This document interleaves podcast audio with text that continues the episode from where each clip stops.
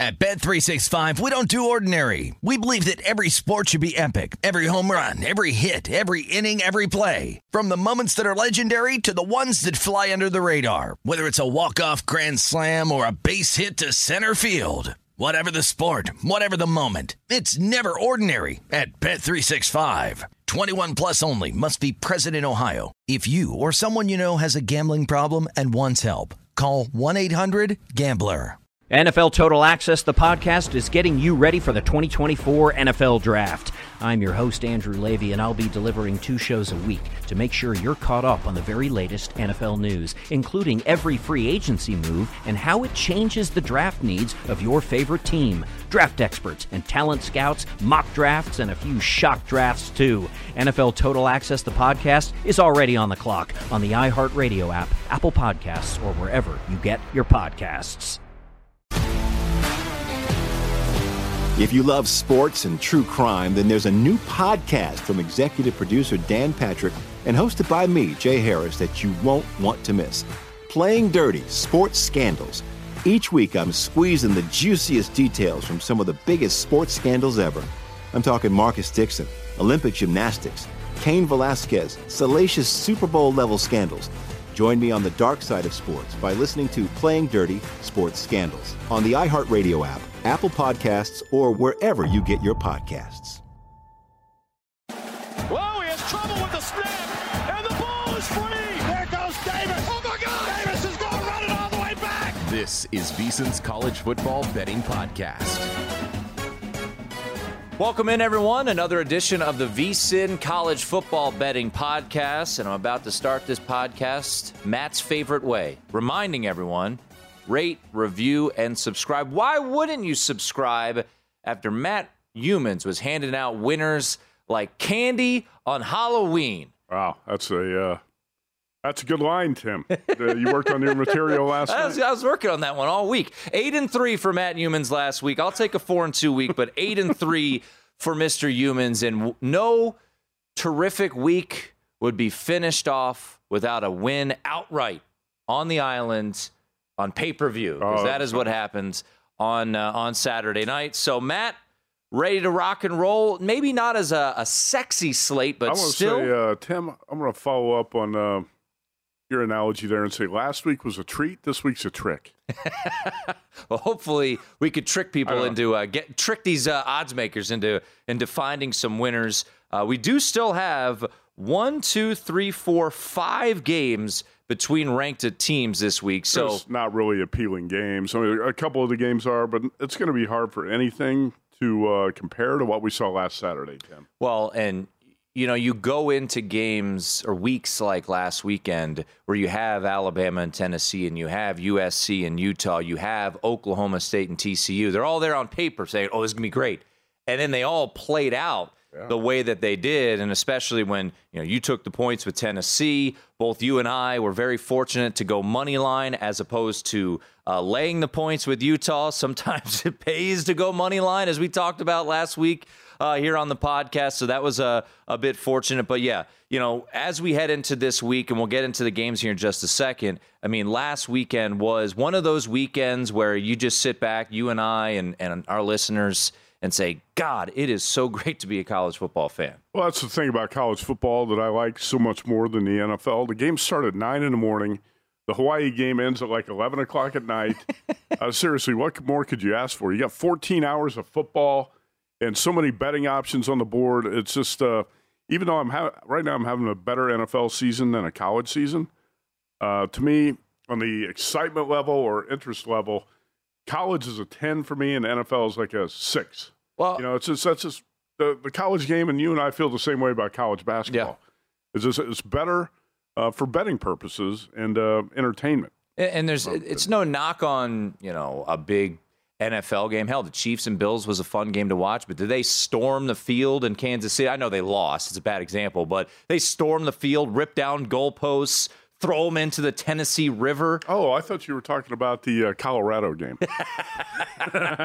Shouts to Mike Sanford. What a win there. Mike Pritchard's squad won't go winless. Was Mike Pritchard embarrassed by that? The Colorado improves to one and five, and the fans storm the field. Hey, when you're a double digit underdog and you find a way to win, You go ahead and storm the field against Cal. Is that the when was the last time Cal a had a- field was stormed when Cal lost a football game? Uh, maybe the Cal Stanford game. Yeah, when the band was on the field. All right, let's get to it, Matt. Let's get it rolling as we always do. The main course. And we head to Eugene, Oregon, the site of College Game Day, not a night game. This game will be 3:30 Eastern on Fox, 12:30 local time up there in Eugene, Oregon. We've got a top 10 showdown, UCLA visiting Oregon. No rest advantage because both of these teams, Matt, are coming off a bye. Very, very high total of 71 and a spread of six, actually some six and a halfs out there where we sit here at the Circus Sportsbook. It is six and a half. So, Matt,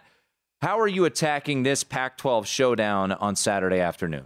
Well, first, I want to give a shout out to our buddy Stanford Steve Coughlin at ESPN because uh, the total here is 70 and a half, and he put out a play under, and he pro- projected a score of UCLA 35, Oregon 34. So he's got a way under the total.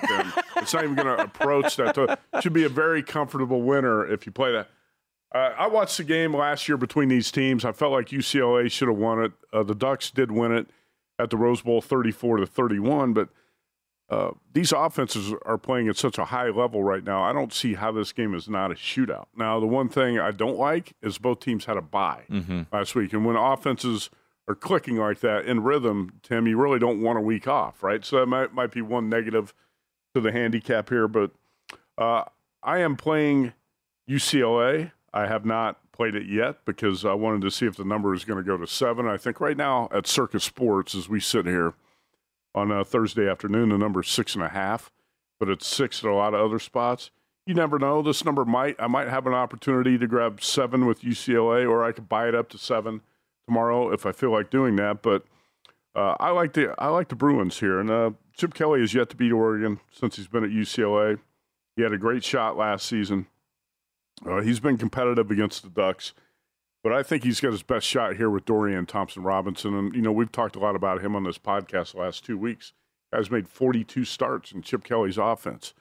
Uh, he's completing 74.8% of his passes this year, 15 TDs, two picks. He's not making the costly mistakes. Zach Charbonnet's got 615 rushing yards, 7.1 per carry. There's a lot to like about this UCLA offense. I think the UCLA defense is much improved. Now that Chip Kelly finally changed defensive coordinators in the offseason, that's made a big difference. On the flip side, how about Bo Nix? He's not turning the ball over like he was at Auburn. He's not facing the same level of defenses he faced in the SEC, but he's playing a lot better. And uh, I just think this is going to be a, a very competitive, down to the wire type of game, Tim. Could be similar to what we just watched in USC and Utah. Uh, so I'm taking the points with the dog here, knowing full well that this could be another one of those public dogs or square dogs, whatever you want to call it. But uh, hey, some that's what they called USC last week too, and how'd that work out? Because they took the points USC, Tennessee, those were Yeah. those were the public dogs, and uh, the public were uh, were very happy about it. And uh, you know, to quote uh, Huey Lewis in the news for a second straight week, hey, it was hip to be square. I guess uh, last week you were on Tennessee. Uh, like I said, fortunately, you and I both took the money line on Utah because uh, there was I don't say no chance, but it didn't feel great to uh, to get the cover there if you laid three and a half. Know, I want to say this too because Tennessee um, was drawing a lot of sharp money last week. I know a lot of sharps who were on Tennessee, so anybody who says that was a, a public dog doesn't know what they're talking about. Now, as far as the USC Utah game is a little bit different. And how'd you feel about Kyle Whittingham going for two? Oh. Because I loved it. Grande Cajones going for two, you know, and you have Cameron Rising run it in, you get to win 43 42. But if you laid, let's say you laid three in the game, you wanted overtime. Yep. But I was fine with the way it went. Utah scored touchdowns on five of its final six possessions, and the only time they didn't, they fumbled at the three yard line. And that's how I think uh, how worn down that USC defense was in the second half. And you have to uh, play into your handicap each and every week that USC will pull a rabbit out of its hat defensively and get a turnover at the goal line. It, it's been it's been unbelievable. Uh, and then, uh, as you know, I was very calm when the Pac 12 referees decided to put five seconds magically back on the clock there for USC. Uh, you know me very well. I just witnessed Notre Dame absolutely crap their pants against Stanford. Now I'm trying to will home Utah, and they put five seconds uh-huh. back on the clock magically. But nothing for, suspicious, nothing yeah, to see here. No, yeah, just an uh, inadvertent whistle. Let's add more time on. But uh, a couple notes. I think here. USC's now plus 15 in turnover margin. It's insane. Yeah. It, it is. It truly is remarkable when you look at the uh, the turnover fortune that the Trojans have had this year. Uh, UCLA five and one ATS on the road since uh, the start of last season, and uh, Oregon in their last eight games as a favorite. These courtesy of ESPN Stats and Information, six one and one ATS. All right, so you are rolling with the Bruins in that uh, spot. Take the points. We'll see if it gets to seven. You can put me down for plus six and a half. Plus right six and a half, and we will uh, recap all our best bets. Let's go to uh, Clemson, South Carolina. Noon Eastern kick between two top 15 teams, like we all predicted preseason. Syracuse and Clemson, a top 15 showdown mm-hmm. here in late October. Uh, this was a game, actually, Matt, that I wrote up for VSiN.com, and I'm not taking the points. I'm laying the points here with uh, with Clemson, and uh, I won't try to go full dissertation, but there were a couple things that really made me jump on Clemson here.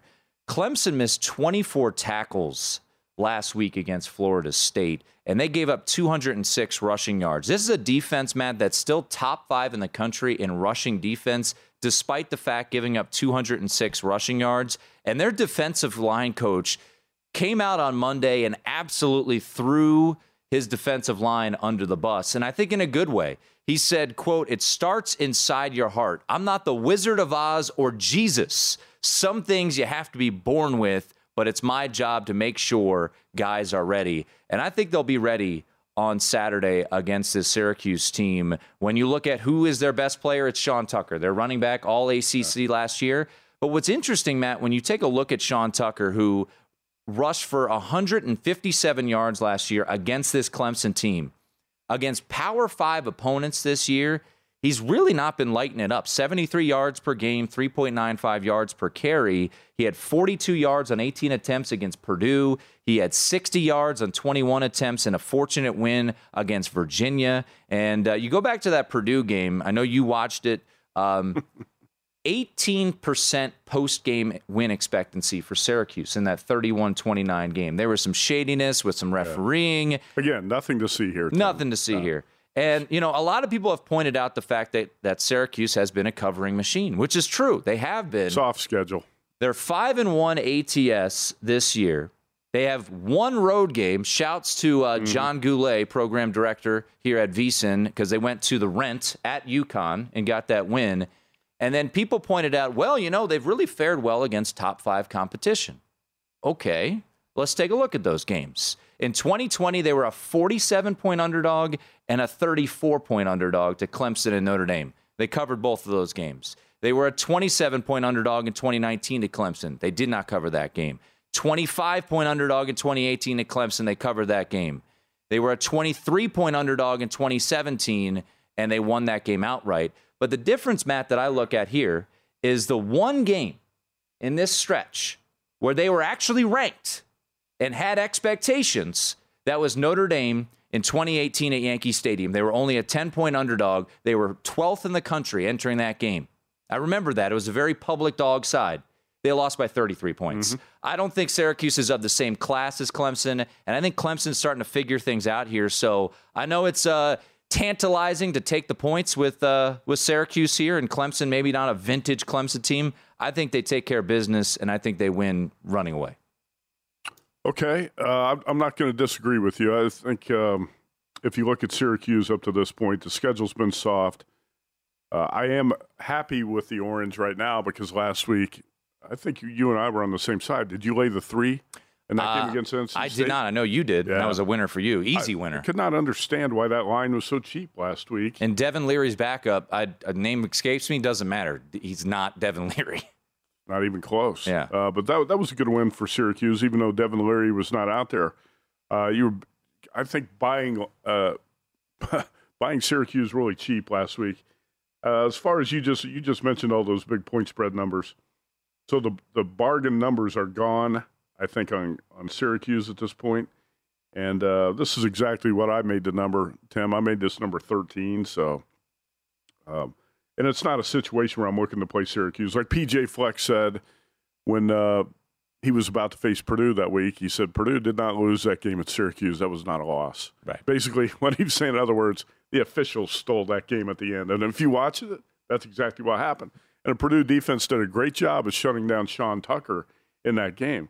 Do you think 42 the- yards. You think the Purdue defensive front compares to Clemson? No. And Okay. especially, and I love the fact that they were called out going into this week. You know, sometimes you can get sleepy spots. I think when you have a coaching staff calling you out publicly when you're as talented as that front is for Clemson, that's where I think we get the best from this team. And once again, Syracuse, they've really benefited from playing these games at home. Um, you know, you, you you eke past a Virginia team that's not very good. So yeah, we'll see. Uh, we'll see come Saturday afternoon if uh, if I'm happy. But I think Clemson wins this game uh, comfortably. You know, one thing you didn't mention in that whole dissertation you did there was that uh, DJ Uiagalelei has played so much better. Yes. You know, we were talking about, well, he's going to have to be benched at some point.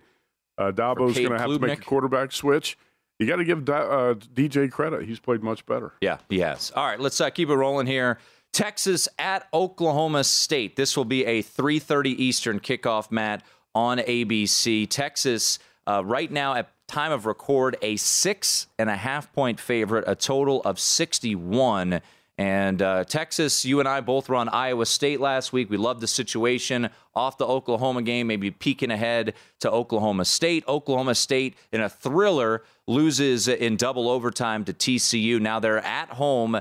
Um, last week, there were a lot of rumors that Spencer Sanders would not be playing.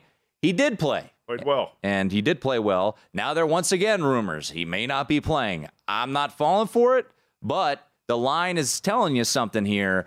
Uh, I don't have a play on this game. Texas has continued to impress me despite you know last week being fortunate against Iowa State. Anything you see here against Oklahoma State, a spot where certainly uh, you know Gundy thrives as an underdog.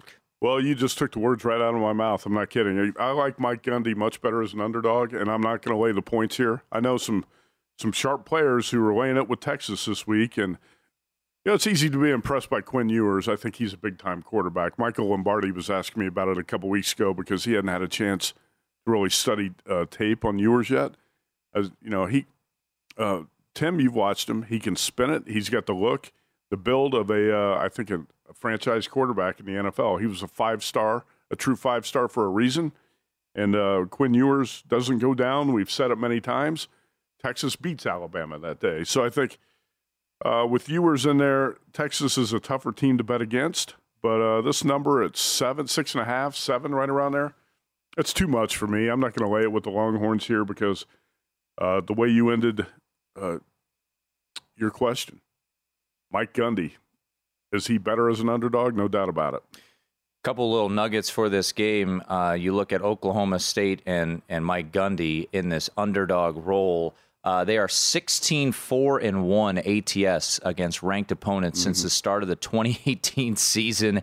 10 1 and 1 ATS in Big 12 play since the start of last season, and 5 and 0 ATS as an underdog since last season. And you go back to the Big 12 championship game. What was he? A favorite yep. against Baylor, and then he got beat. All right, another Big 12 game. And is TCU finally going to run out of gas? If they don't do so here next weekend, we're loading up when they go on the road to West Virginia. But TCU laying three and a half. Uh, I had TCU in a money line parlay last week that did not come home because uh, Tommy DeVito started for Illinois. We thought it would be Art Sitkowski. It was not, and that uh, that went up in flames. But TCU, you look at the stretch that they've been on here, Matt, and you go back to the rivalry game against SMU, Sonny Dykes' old squad. They win that game. They throw up 600 plus yards against Oklahoma. They go to Lawrence. College game days there. They beat the Jayhawks by seven. And then last week, double overtime win over Oklahoma State. And TCU is now catapulted into the top 10. This is a night game at home, so you know that the environment will be really good. But this is another team, and I know Matt, you love to back Chris Klieman, another guy as an underdog here. So K State, the Purple Cats, catching three and a half. Yeah. Look at that smile on your face. Well, that's, you're right about that. Chris Klieman, I do like to back him as a dog, especially against Oklahoma, but he's good as, as a dog against TCU, too. K State has uh, beat TCU three times in a row, Tim, covered four in a row. And the four years ago in that game, I believe K State was a 10 point dog and lost by one.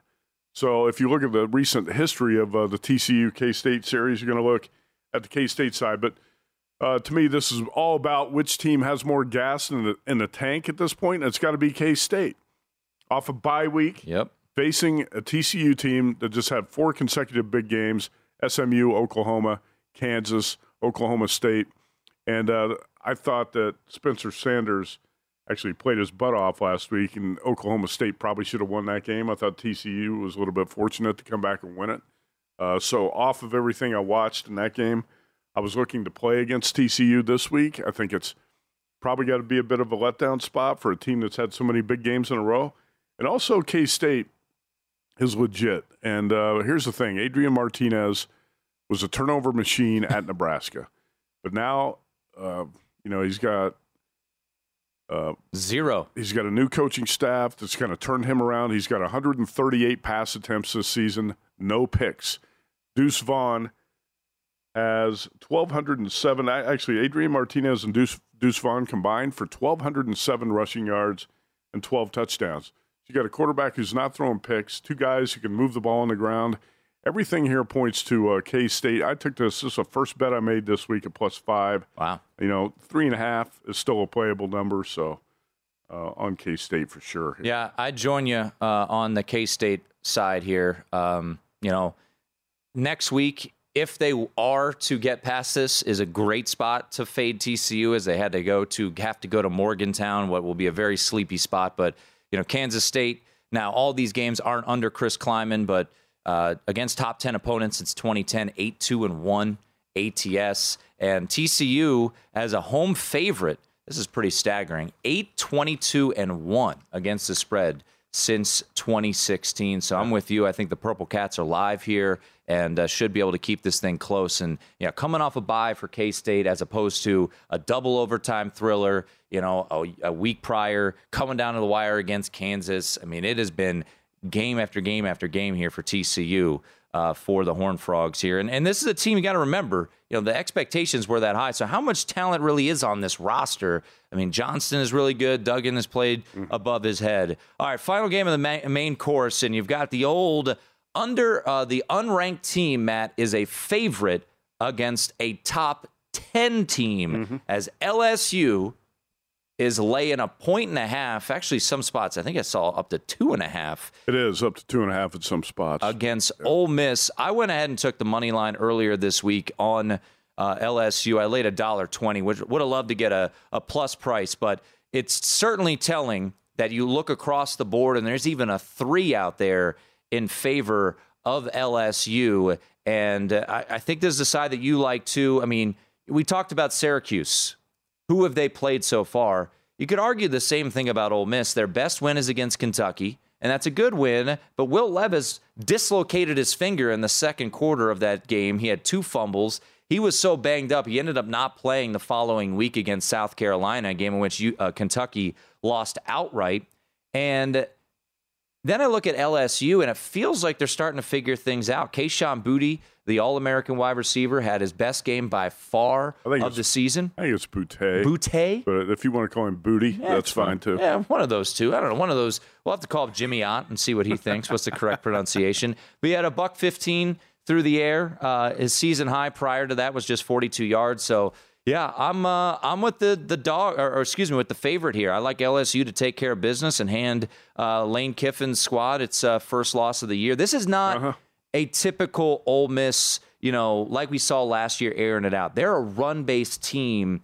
And, you know, if, if LSU is able to figure that out and slow them down, and you need Jackson Dart to beat you, that's a risk I'm willing to take. Well, here's the, the deal with the uh, Ole Miss offense right now. It's definitely a run based offense. And I, I think maybe Lane Kiffin doesn't have full confidence in Jackson Dart as a passing quarterback right now. He's still a very young quarterback.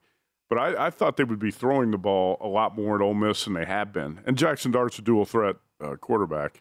So, um, You know, both their running I backs. though, understand why. I mean, Judkins yeah, and Evans, yeah. they're they're really good. I mean, you know, they they've combined for over 1,300 yards so far. So it's impressive what they've been able to do. But you're going on the road. Are you going to be able to control the trenches against an LSU team uh, that you know, over year after year, more often than not, they have a pretty strong defensive line. I don't think there's a lot of mystery to what Mississippi is running offensively right now. So if you got the personnel to stop it, you should be able to stop it. And that's why I kind of like LSU in this matchup. I bet three games right away this week uh, K State plus five, LSU plus one and a half. And I'll talk about the third one in a few minutes. But uh, the one hesitation I had, I was thinking about this game Sunday night, was can Jayden Daniels uh, back up the perfect game he threw in Gainesville last week? Tim, that's essentially what he did because LSU won that game at Florida 45 35. We're, we're talking about all the great games we watched last Saturday. The game at the Swamp was incredible, too, Yeah.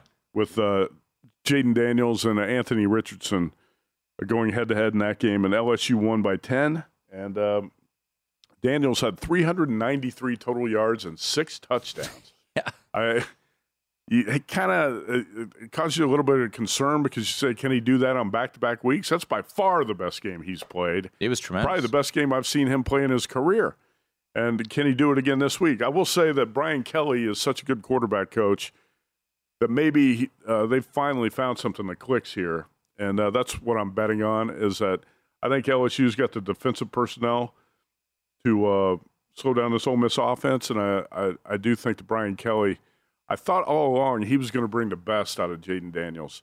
I started to doubt that a couple weeks ago. If you watch the Auburn game, what's going on here? But then all of a sudden against uh, Florida, he looks sensational. So I'm back on LSU here, and um, uh, if you can lay two or just lay a cheap money line price, that'd be the way to go because you could have had plus one and a half. But that tells you that you're on the side of uh, some sharp money. Well, and, and last thing on this, you look at their last couple games, Ole Miss, the defense, a lot to be desired. I oh, mean, Oh. Auburn, Matt, was doing whatever they wanted. Auburn and Ole Miss. 440 Or, excuse me, Auburn and Vandy. Vanderbilt. Both teams have had over 400 yards against this Ole Miss defense. That once again, the defense is what stood up against Kentucky, but Kentucky had Chris Rodriguez back for the first time, Yep. coming off a suspension, and Will Levis had the dislocated finger and a couple big turnovers. So you look at the schedule so far, you know, LSU has certainly been more tested. You know, they they played Tennessee, they got their butt whipped, but they still played Tennessee. They beat Mississippi State. Uh, they started the year neutral site against Florida State. Ole Miss's non-con was Troy, Central Arkansas, Georgia Tech, and Tulsa, and they struggled against uh, against Tulsa. So there you have it, the main course, and let's get to those spicy matchups. Spicy matchups. All right, this is a top 25 showdown, but it's also a big boy with a big spread, and that would be Mississippi State visiting Alabama, fresh off a 52 to 49 loss to Tennessee. First time Nick Saban has lost, Matt, to Tennessee as the head coach of Alabama. Very uncharacteristic in uh, in multiple fronts, and I would say mostly uh, the 17 penalties by Alabama was was a bit jarring to see. Um, you know, questionable clock management, in my opinion, down the stretch there, leaving time for Tennessee to even try to drive down and ultimately kick the game winning field goal. But is this a spot, Matt, where Alabama exercises the demons? Uh, if you look at how they've played against Mississippi State the last two years, they've outscored Mike Leach's squad 90 to 9. And I believe the stat is Alabama off a loss their last seven times. They're 7 and 0 against the spread. They're laying 21 here against a Mississippi State team that is maybe coming down to earth a little bit. Lost to Kentucky on the road last week, uh, but they've had some big wins this year. Anything that you uh, see in this Alabama Mississippi State game? Well, I do think this is Mike Leach's uh, best team at Mississippi State. It's not even close. This is third year. He's got a, a quarterback, Will Rogers, who can um, operate the you know pretty much every page of his playbook, and he's got a really good defense. But I, I don't care about the distant uh, trends in this series. All I care about is Mike Leach against Nick Saban. I think that's all that's relevant, and that's uh, one sided in favor of Saban. Like you said, 49 to 9 and 41 to 0 the last two years. and you're catching Saban off a loss. Do you think he's been any fun to be around this week? No, he is not. Not at all. Uh, so I don't want to bet against Bama here, and just based on how lopsided these last two games have been between Leach and Saban, uh, it would be Bama or pass, and uh, I think Bama first half might be a play you want to look at. Yeah, too. getting back to the old uh, the old cash cow that was Bama first half. A lot of people jumping on that uh, over the years. Hasn't been as profitable this year, but if you're wondering what that first half line is, uh, looking at it right now, pulling it up, looks like Alabama is laying 13. So, yeah, that could be uh, something to take a look at. Another big boy laying a big spread is Ohio State. Ohio State taking on Iowa. Last time these two teams played, Matt, it's been a while. It was when Iowa put up 55 against the Buckeyes, what, five years ago at Kinnick? And uh, I believe Ryan Day even made mention of that this week, which is not a good thing. You don't want uh, you don't want that being on the radar of this Ohio State team. It almost feels like Ohio State is just kind of in cruise control right now. Can name the score. Uh, 29, 29 and a half are the Buckeyes. Uh, a home game, noon, big noon kickoff against Iowa. Next week, is this a potential look ahead? They go to Penn State uh, for another big noon kickoff there in Happy Valley. Uh, does Ohio State name the score, or is this maybe a little more painful than uh, than the Buckeyes anticipate? Good question. Uh, actually, I don't think it's necessarily a look ahead spot, even though that game at Happy Valley is not going to be easy on the whiteout night. Uh, is that a night game? by No, the it's way? a day game. It's a day game. Yeah, it's okay, terrible so- for Penn State. Yeah, Penn. State be better off playing a night game in that situation. But the way the Nittany Lions got run over by Michigan, I don't think Ohio State's uh, going to be uh, too afraid of uh, that Penn State game right now. So I'm not going to say it's a major look ahead spot, but I still wonder about the Buckeyes, Tim, because they haven't been tested really since they played your Fighting Irish in Week One, and uh, that was a game that Notre Dame hung in, hung right there until what the final eight Yeah. minutes or so. And uh, since then, Ohio State's played Arkansas State, Toledo, bad Wisconsin team at the time, Rutgers, a bad Michigan State team, and uh, now Iowa, which has no offense. So I made this number 31. If I was a bookmaker, I would not mess around here because who wants to bet on the Hawkeyes?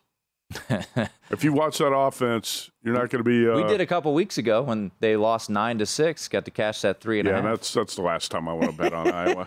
That's pretty much we we got lucky to uh, get out of there alive. I would say stay away from the Hawkeyes here. Uh, Iowa, uh, Ohio State could almost, I think, uh, name the score in this spot. And I haven't said that about an Iowa game in quite a while, but this offense is just so bad, Tim, that uh, this has got like Big Ten title game disaster written all over it. Michigan beat Iowa 42 to 3. Yep. Why can't Ohio State win this game just like 52 to 10? And I do think, Matt, the fact that Ryan Day was on the Ohio State staff in 2017 when Iowa won 55 to 24, as I mm-hmm. mentioned, he said this week, he said, quote, that was a tough day for all of us. So yeah, anytime you have a scare like that, it's real. And we've talked a lot about it to our staff. We've talked a lot about it to our players. We've talked a lot about it as an offensive staff, and we continue to talk about it. Yeah, I'll, I'll translate that. Yeah, good luck, Iowa. Uh, so That- yeah, that means the Buckeyes are fully focused on this. They're going to take care of business in the first three quarters and then set the guys in the fourth. And maybe Iowa can get a garbage touchdown in the fourth quarter. yeah, and that's what the worry is. You know, laying those big numbers at twenty. That's why I said I would just make. I would have made. I would have opened this number at thirty-one. And if you want to bet Iowa, good luck. The final one I want to mention here in these spicy matchups because you should see the off the radar list we've got. Woo, buddy! It is uh, it's something. Uh, it is a night game. The night ABC game this week is uh, maybe a little less sexy after Minnesota lost last week to Illinois. Penn State off the loss and off of a really a thorough butt whipping at the hands of Michigan, giving up 400 plus yards on the ground.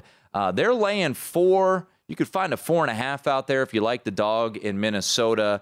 Uh, is this a get right spot for Penn State? Did you see some holes in this Penn State team last weekend? As uh, really the halftime score of 16 to 14 was not indicative of how much they had been dominated in that first half. And, you know, kind of a situation where you and I both like the dog a little Right, bit. right. And it's uh, kind of betting 101 where you can reassess and say, you know what, this is a loser. I should go ahead and play the second half because that second half was all Michigan what do you expect in this game? And is there anything that uh, that jumps out at you? We don't know also the status of Sean Clifford. He's been a little bit banged up, and uh, I know there's been some rumors that the uh, the freshman could be stepping in there for Penn State on Saturday night.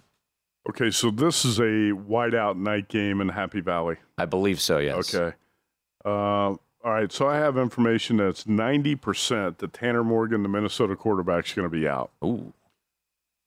Uh, but you you also raised concerns with uh, Sean Clifford. Yeah. After uh, the game in Ann Arbor last week, when uh, Sean Clifford's one big play was uh, actually made on the ground. I think if Tanner Morgan's out here, Minnesota's going to be in big trouble. And I would look to the Penn State side. In fact, I, I don't think that news about Tanner Morgan is out there yet. Mm-hmm. Like I said, it's 90%. Last week, we also heard Spencer Sanders was going to be out, and that wasn't the case. We but- had heard that uh, that it would be Art Sitkowski instead of Tommy DeVito at Illinois, and that was not the case either. Yeah, so you got to be careful about some of the injury info, but um, that comes from a really good source. It's 90%. Tanner Morgan's not going to be out there. So I think if you're going to bet this game right now, you lay four with Penn State. All right, there you go. Penn State, uh, take a look at that. All right, Matt, let's get to a loaded off the radar slate. Off the radar.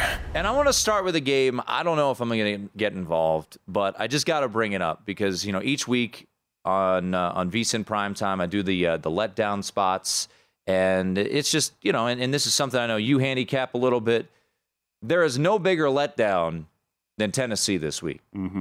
However, UT Martin? you're playing UT Martin, was, such, FCS UT Martin. that was such a bummer, man. As soon as Oh. the Tennessee uh, fans were storming the field, I, I flipped through the book. Who's Tennessee playing next week? Damn it. so we won't know this line until maybe Saturday morning, maybe Friday afternoon. People I've talked to expect it to be in the low 40s, maybe upper 30s, based off of the letdown potential. You know, shouts to the Skyhawks. They are ranked in the FCS ranking, so it isn't complete and utter, you know, terrible team. Would there be any way to get involved in Tennessee UT Oh, Martin? yeah, for First sure. half? What would you do? Uh, Full game? How would you play this? Depends on how big the number is. How big are you going to make the number here, Tim? I would say first half will be north of 24. I was going to say, you know, it would take something like that to get me interested in the game. I got to, it's got to be at least a 48 point spread, and you got to get about half of that in the first half. And Yeah. I actually think uh, the game might be a better bet too, because if the Vols get up big, why are you going to risk injury with any of your good players? You just sit those guys and play your third stringers uh, in the fourth quarter, right? You got way too much on the line right now. You can't risk injury with any of your uh, really good players. All right. So keep an eye out. I mean, isn't that the way you would play it? Yeah. If you're up 35, say you're up 35 to 3 in the third quarter, why would anybody who's valuable to you uh, be on the field? Well, and now think about what's in front of Tennessee right now. National championship hopes. I mean, this is an SEC championship for the first time and and Lord knows how long. So, yeah, I would look at, at UT Martin. Hopefully we get something with a 4 that starts in front of them. 42 would be really nice if we yeah, I could was hoping find for, that. I was hoping for something around 45, but you know, the odds makers are not idiots. Uh, they're going to take all of that. Unfortunately, they're not. It would be nice And if the betting, were. there's a lot of sharp guys in the betting market who- too who will set that uh, number in the right spot if it's off when it opens. So that's something I think you'd have to jump on pretty quickly. So that game at noon on uh, on Saturday, SEC Network, Tennessee, UT Martin. All right, a game that interests you, a team that you've you've had a little bit of a relationship with here. Uh, Indiana, the Hoosiers are on the road at Rutgers. This is a very important game for me uh, because I have under four and a half wins for Indiana. They have three, and somehow, some way, Matt, they beat both Illinois and Western Kentucky in games they had no business winning. So now we're sweating this out, and I really need the fighting Greg Schianos to take care of business there in Piscataway. Give me some hope. Yeah. Does Rutgers take care of business I here? like Rutgers here. I, it has not made my bets, best bet list yet, Tim, because I'm not sure how I'm going to play this game. But uh, here's the the problem with Indiana. There's only a handful of teams in college football that have played eight straight weeks, and Indiana is one of those teams. And uh, with no break, and the bye is on deck for here for the Hoosiers. I uh, actually think if you if you watch the last two games, the Michigan and Maryland games, I thought the Hoosiers looked like a, uh, a a tired team, and a tired team hitting the road to face Rutgers this week is going to be a little bit of trouble. Plus, I think Greg Schiano, you got to have that. You got to have a huge target on this game if uh, you're on the Rutgers side. There's only so many games on your schedule you have a chance to win, and this is one, and you're a favorite. Rutgers blew the opportunity against Nebraska a couple weeks ago. I don't think the Scarlet Knights blow this one. Actually like Rutgers here. I'm going to play it. I have not played it yet. I don't want to put Rutgers on my best bet list, but it's going to be a bet that I make at some point here before Saturday. I think uh, if one handicap capping angle, I'll see if I can look up. I, I did all the teams this week. It's hard, Tim, as you know, to play your A game or even play your A or B game each week. And for these teams that have played uh, eight weeks in a row, I think you got to look to uh, fade those type of teams.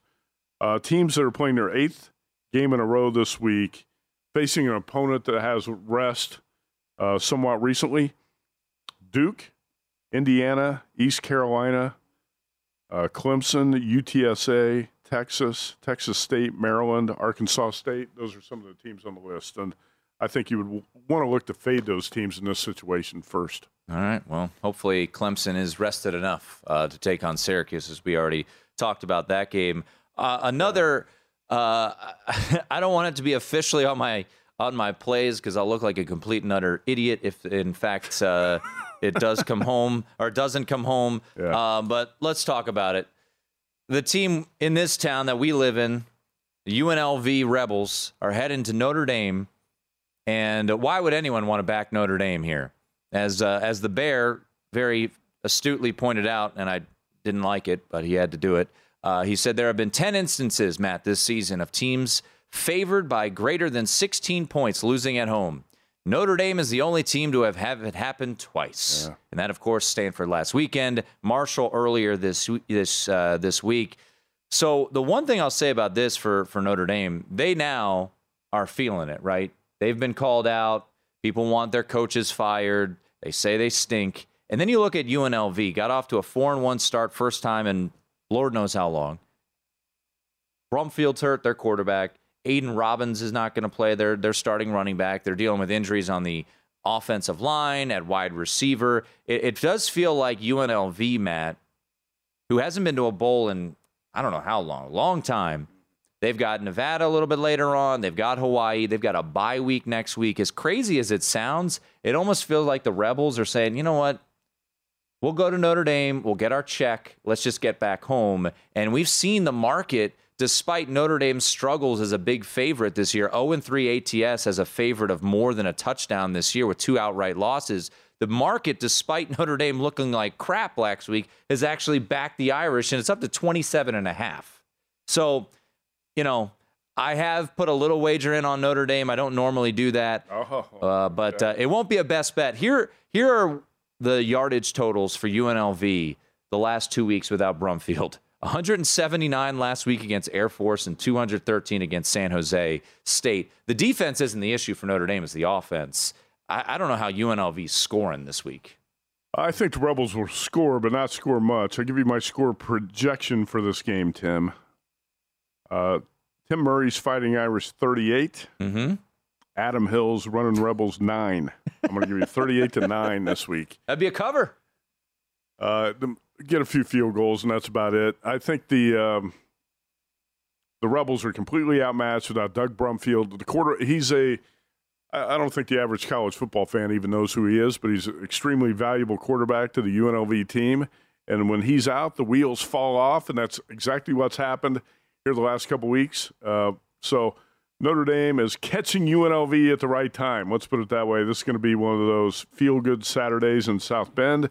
And Tim Murray's going to be able to kick back, and he's going to have a smile on his face as the Irish win this game by about 30. And the good news is, if they do lose, no one will watch it because it's on Peacock. So there you go. Oh, is that right? Yep, it's a Peacock game. Yeah, it makes sense. All right, let's get back to uh, let's get back to Big Ten football. Purdue at Wisconsin. Matt, uh, you were on Michigan State last week. Great call, outright win for Sparty I was not.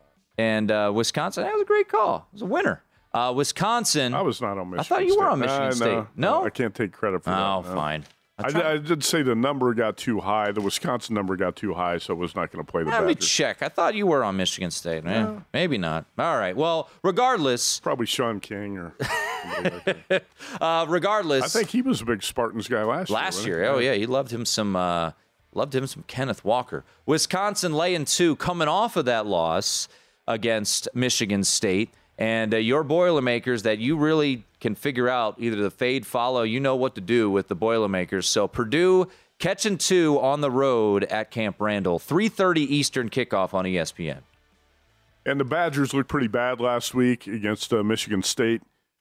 Graham Mertz has got decent numbers on the season, but he's still struggling in the passing game. Braylon Allen is one of the best running backs in the Big Ten. I think the uh, the key here is actually Purdue has had an advantage against a lot of opponents on the offensive and defensive lines. This Purdue team's pretty strong on both fronts, but that's not really going to be an advantage this week in Madison. And uh, still, Tim, to me, it comes down to how hard are the Badgers playing for Jim Leonhard? Really hard because he's auditioning for this job. They love the coach. They want him to get the job. Yeah, they stumbled on the road last week in East Lansing, but two weeks ago, uh, the Badgers went to uh, Evanston and blew out the Northwestern Purple Cats. They looked really good in that game, and that's why that number was steamed up against Michigan State.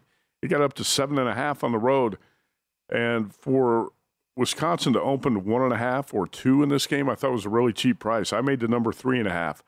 Wisconsin has won 15 in a row in this series, 15 straight, 12 and three against the number, and uh, it would be a huge, huge win if Purdue could go to Madison and get it. But I haven't seen it happen in 20 years, so I'm not going to bet on it. And I also think this uh, Purdue team, especially on the defensive side, has shown a lot of uh, has shown a lot of signs of being fatigued here the last couple of weeks, giving up a lot of points and a lot of yards to Maryland and Nebraska. All right, Wisconsin laying the short price. Yeah, I laid one and a half with the Badgers. That was the I talked about the three bets I made right away this week. That was the third. I want to get to a game that interests me, but I don't know the quarterback situation, and that's what makes me pause. And that would be Liberty hosting BYU. BYU's back to back last two games, Matt. Arkansas last mm-hmm. week, Notre Dame here in Las Vegas two weeks prior. got- They've already played Oregon. They beat mm-hmm. Baylor at home. All those teams were either ranked or for Notre Dame, you know, sellout crowd here in Las Vegas. Now they have to go on the road to Liberty. Liberty's uh, football team put out a tweet this week of Hugh Freeze talking to the team, and he said, without a doubt, this is the biggest home football game the program has ever had. Okay. BYU coming to Lynchburg, Virginia. The number seven right now in favor of BYU. Charlie Brewer, the Baylor transfer, broke his thumb the first game of the season, had pins put in. He has had the pins removed. He has been practicing. Hugh Freeze on Thursday said, quote, Charlie wants to play badly. He's not ready today, in my opinion, but he wants to play badly. It wouldn't shock me for us to try if try if things aren't going well. I've got to see how he improves. He doesn't have enough flexibility in his hand to make me feel confident he can make every throw he needs to make for us to win this game, but I'm hopeful that it gets better before Saturday. The quarterback situation is not great with Johnathan Bennett uh, because it looks like uh, Kaidon Salter, who had surgery on his groin, is going to be out. If Charlie Brewer plays, I really like El Liberty in this spot. I just the, the the worry and hesitation I have here is I don't know about the quarterback situation, but I think this is situationally a horrible spot for BYU. Oh, no doubt horrible. No doubt about it. And I know um, a couple of sharp bettors who like BYU in this spot, but I can't get on that side. I, I just watched BYU get manhandled up front by Notre Dame and Arkansas. The BYU defense didn't have a prayer of stopping that Arkansas offense last week, Tim. It was ugly. And I think this team's beat up and in a bad, bad spot here against Liberty. And you said Charlie Brewer wants to play badly. The last several times I've watched Charlie Brewer play quarterback, he's just played bad. he's been bad, right? So I don't really care that much if he plays, but is it that much of a drop off to the backups? The backup, no. The third string, yes, and that's what, uh, and that's unfortunately what they're what they're dealing with there. Uh, I, I'm, I'm going to pass on this, but the situation, if you're a situational handicapper, you would be on Liberty. by the way, Arkansas had 644 yards of offense last week, 277 That was on the ground. Yeah. Uh, sellout crowd down there at Liberty uh, on When Saturday your defense afternoon. just gets overpowered and completely steamrolled like that, that's not a team you really want to bet the next week when it goes on the road, right? laying points Yeah. too.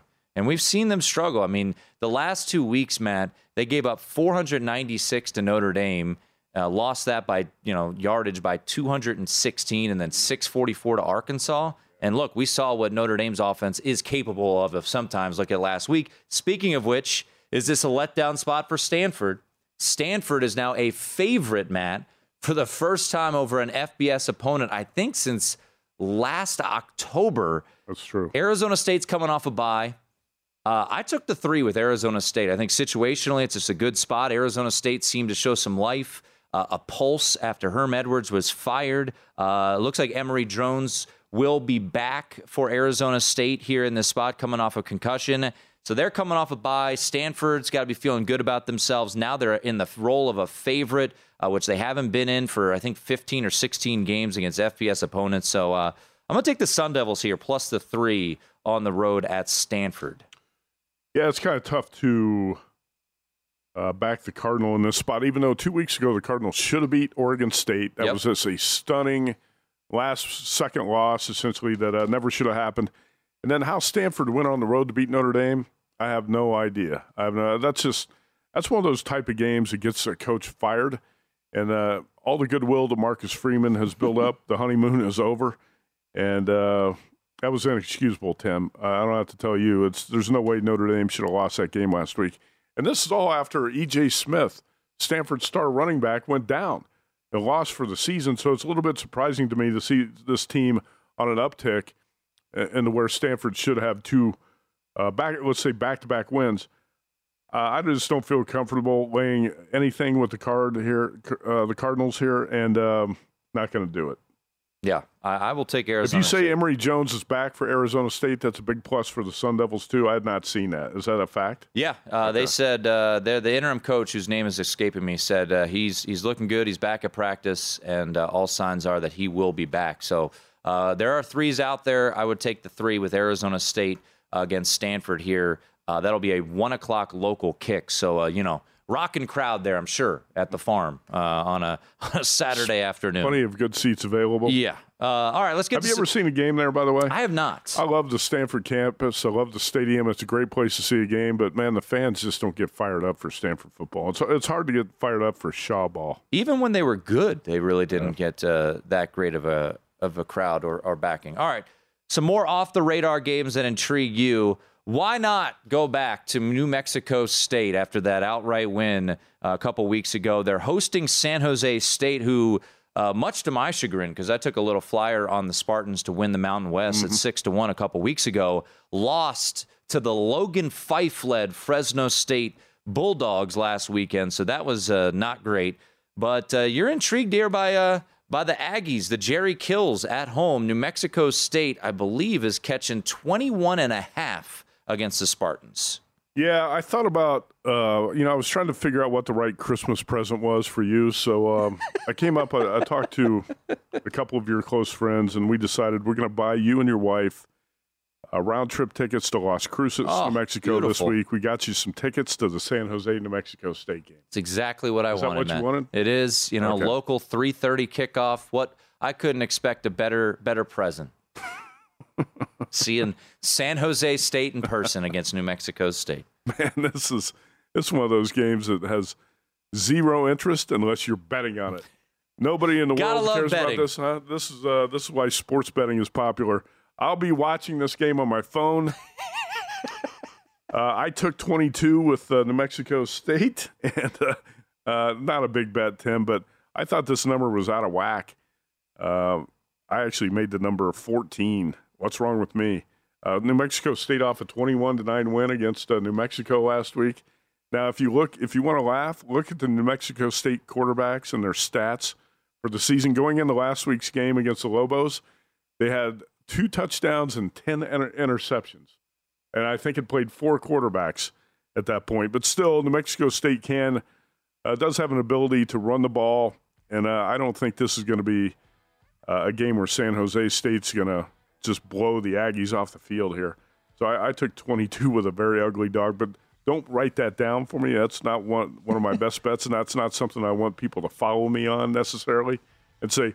Damn it! You told me to take New Mexico State, and they got blown out. You never know what can happen well, with two really bad teams, or especially when you bet on a really bad team. But I thought this number was out of line, and I just took the 22. Matt, I just got off the phone. Uh, my wife is so grateful but she uh, can't go for she, the trip to, to Las Saturday? Cruces. So okay. she actually just booked you a trip to Fort Collins, Colorado. I've been there many uh, times. Uh, to to take in Colorado State and Hawaii. I wanted to send you and your wife somewhere you've never been. That's why I picked Las Cruces. Have you ever been there? I have not been See? to Las Cruces. I have been to Albuquerque. I've I have been to Fort been Collins many many times. Well, we thought you would really enjoy it after Hawaii got you that win late yep. night to see the Bows in person. Are you going to fade the Timmy Changs fresh off of a win? against Nevada this week? Our buddy Doug Kezirian at ESPN uh, called me last night. He wanted to talk about this game, and I said, Doug, last week was the time to take Hawaii. You know, we talked about this all week. That was the spot to play against the Nevada Wolfpack off that depressing loss. It's kind of like a Bermuda Triangle situation where Colorado State played Reno, Reno played Hawaii, and now Hawaii plays Colorado State. And last week, the Wolfpack off that depressing loss – going to the islands, laying points, that was a perfect spot to play Hawaii. Uh, but now, Tim, where tell me where the point spread value is here. Last week you're catching Hawaii plus six and a half at home against a, a Reno team that's no good, but now you're only catching five, five and a half in Fort Collins. So the, the value is just not there with Hawaii. That's it. Simple handicap. Not enough points to take it, even though Colorado State is a, a miserable team, and you should say should not be laying five and a half to anybody. Uh, there's just not enough point spread value there for me to take Hawaii. I would have to have seven or seven and a half to think about. The uh, the Jay Norvells right now uh, two and zero oh ATS. Their last two games covered last weekend against Utah State. So yeah. uh, stop them while they're red hot. You know we're not going to stop. Keep going with the Mountain West, baby. Let's go down to Albuquerque, Fresno State, off a big win over um, over San Jose State. Uh, what I don't know the latest on Jake Haener. Uh, but this is uh, Fresno State laying 10.5 against the Lobos. Uh, a Lobos team that I feel like you have a love hate relationship with this year. That's true, and I'm going to hate it if this team cannot get over two and a half wins. And uh, stuck on two, could not get the win against Mexico State last week. This is a game. JVT called me for the um, opening lines report on his uh, Sunday morning show. And Tim, I made Fresno without Jake Haener a one point favorite, and with Jake Haener an 11 point favorite. Matt Metcalf here at Circa opened this line 13. So I assumed when he opened that 13 that he knew for sure that Jake Haener is going to come back and make his first start since the USC game, but we don't have that confirmed yet, right? So what do you make this number? Talking about Fresno State at New Mexico if, if Haener does not uh, play for the Bulldogs. Well, would I make it? JVT said he made New Mexico a favorite. I made Fresno minus wow. one. So I, this line tells you that Haener's going to start, right? Yeah, he, he's going to play. It would seem that way. Yeah. Fresno's a 10 point, 10 and a half point road favorite.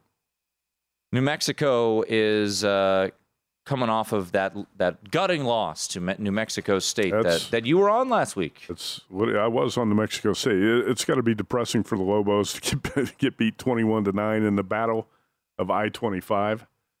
Uh, that's a big rivalry down there. But still, I, I kind of like the Lobos as dogs here. And uh, obviously, there's been some money since Circa opened that at 13. There's been a little bit of money on the Lobos to drive this down to 10, 10 and a half. All right, one Mountain West game uh, that was mentioned on uh, on VSIN primetime from uh, from Brad Powers, and it got me intrigued, and I uh, I ultimately did play it, and that would be Boise State. So they're going on the road to Air Force, seven o'clock kickoff on CBS Sports Network.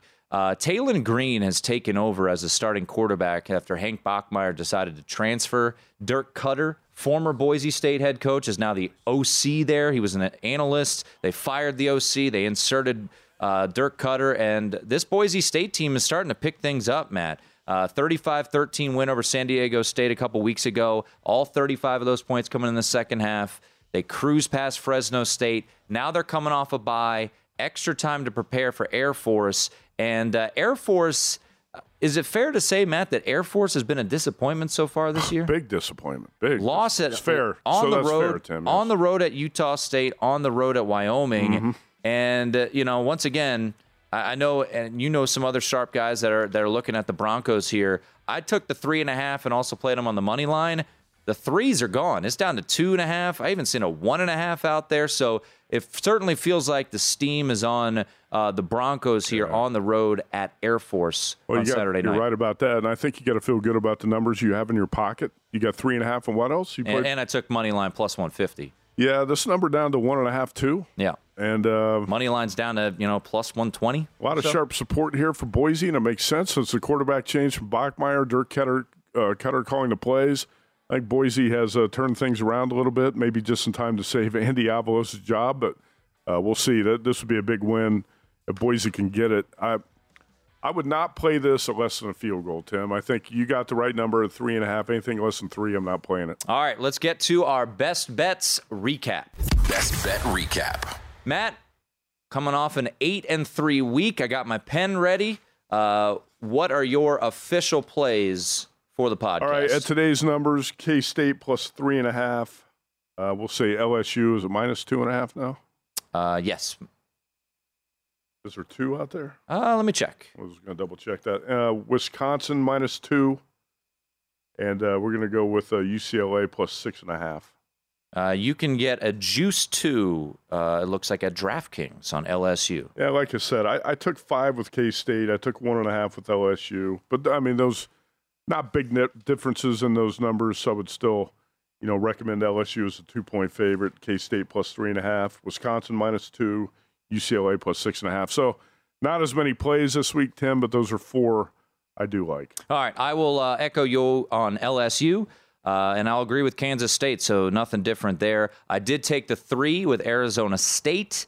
Uh, and I laid the 13 and a half with Clemson. Uh, personally, I did uh, play a little bit on Notre Dame, and as we mentioned, uh, I do have Boise State plus three and a half, but that doesn't exist, so I can't uh, officially recommend that one. And the last one I'll say, keep an eye out for UT Martin. We got to figure out a way to play UT Martin uh, facing Tennessee. Early kickoff, that'll be noon Eastern against Tennessee. So a shorter list this week, but hopefully as fruitful as last week. For Matt Youmans, follow him on Twitter at Matt Youmans247. Once again, uh, please rate, review, and subscribe to VSIN College Football Betting Podcast. We will talk to you on Sunday with the Lines Reveal program hosted by Jonathan Von Tobel. I'm Tim Murray. Have a great weekend.